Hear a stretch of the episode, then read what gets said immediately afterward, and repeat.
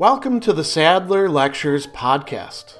Responding to popular demand, I'm converting my philosophy videos into sound files you can listen to anywhere you can take an MP3. If you like what you hear and want to support my work, go to patreon.com slash sadler. I hope you enjoy this lecture. One of the very helpful things that George Dickie does in his piece, What is Art and Institutional Analysis, is to distinguish between three different senses, and we might also say three different concepts and associated procedures for identifying or characterizing or defining what a work of art is. And he tells us that there's at least three distinct senses of work of art. So he's not saying that this necessarily precludes additional senses, but we do want to recognize that there are at least three and these are distinct from each other so that we don't confuse them. Making distinctions is an extremely helpful thing to do whenever we get into a controversial or ambiguous topic. And what counts as a work of art definitely fits into that classification. So, what are the three different senses? He summarizes them as a primary or classificatory sense, and that's mostly what he's focused on in this essay on clarifying that and distinguishing the theory by which he makes sense out of this and provides a working definition, how that differs from earlier attempts to define art in terms of, say, mimesis or imitation or representation on the one hand and expression of emotion or experience or whatever else it's going to be on the other hand. He's going to appeal to what he calls an institutional conception of art.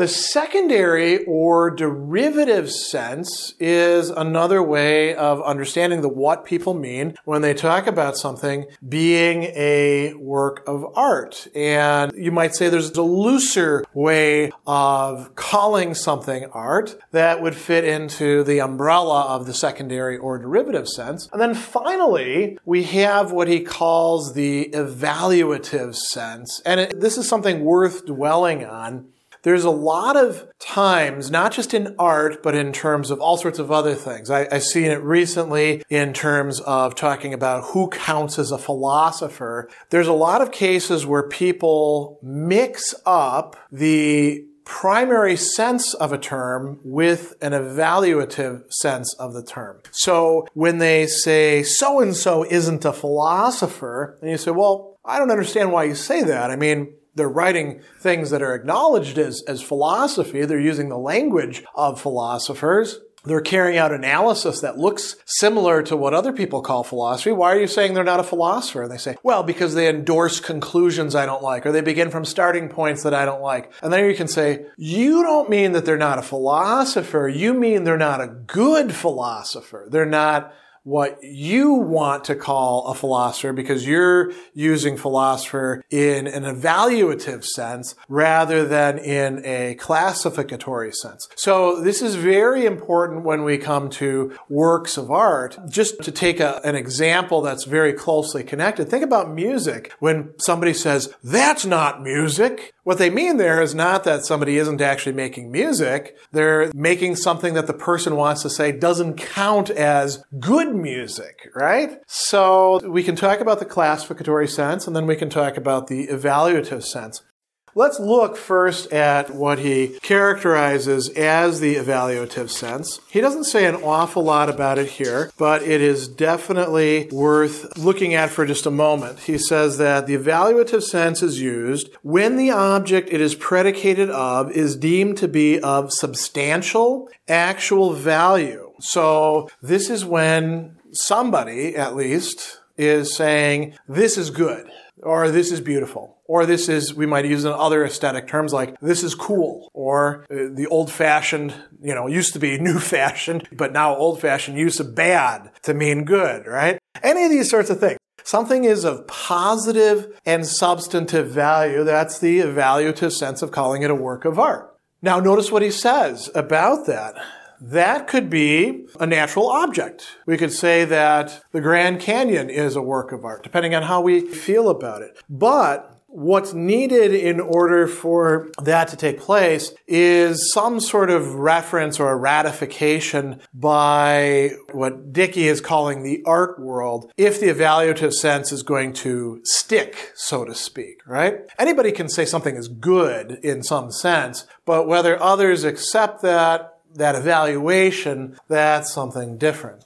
Let's talk now about the derivative sense. He brings this up in terms of what he calls driftwood cases, right? Where somebody takes a piece of driftwood and says, Oh, wow, this is really beautiful. This is a work of art. And then somebody else comes along and says, No, it isn't. You just pulled that out of the ocean. That's just randomly ground up and eroded wood that you happen to like. And they say, well, I mean, it looks like that thing in the museum over there that other people are willing to call art. So that is a good example of something that is secondary or derivative. And what Dickie has to say about that is that in these sorts of examples, it seems natural to say of the piece of driftwood that it's a work of art. Why? Because it has many properties in common with this Brancusi piece. And then he's taking this from, from another theorist who says we could reflect on our characterization of the driftwood and the direction that is taken. Why do we view this as art? So here's what Dickie says. We say the driftwood is art. Why? Because of its resemblance to some paradigm work of art,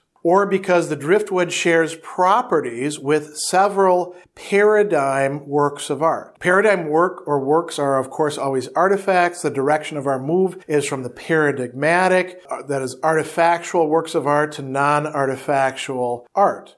So we might say that a spider web is in fact a work of art because it resembles or has some things in common with other things that we identify as human art. And we might do this with, you know, bird song and music or all sorts of other things as well. But this is calling something a work of art, again, in a derivative sense. It's not quite the same thing. What about the primary? Or classificatory sense. So he talks about ways in which people have tried to make sense of this in the past by pointing to some characteristic like involving imitation or representation or involving expression of emotion. And he says those were actually mistakes. What we want to do is think instead about the institutional nature of art. And he takes Danto's conception of art world, which then he, he provides a great analysis of here, which we don't need to go into. Suffice it to say, the art world is a set of uh, people, institutions, machinery, all sorts of things coming together that help to perpetuate works of art and to identify them as such.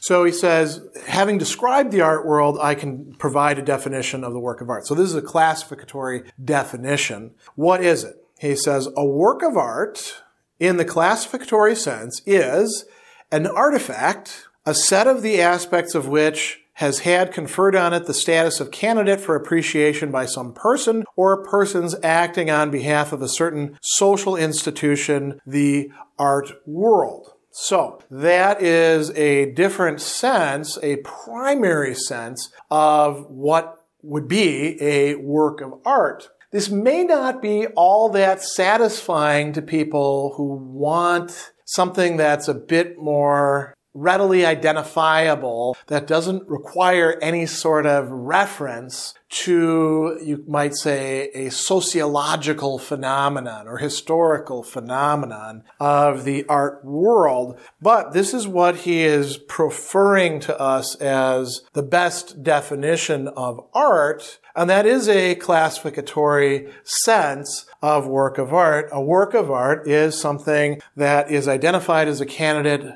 for appreciation on behalf of people within a certain social institution that is the art world. And secondary or derivative senses come from that primary sense by reference to certain objects or paradigms. And then the evaluative sense would be saying, well, this is good or this is, this is bad. But that would be something distinct from the primary or classificatory sense.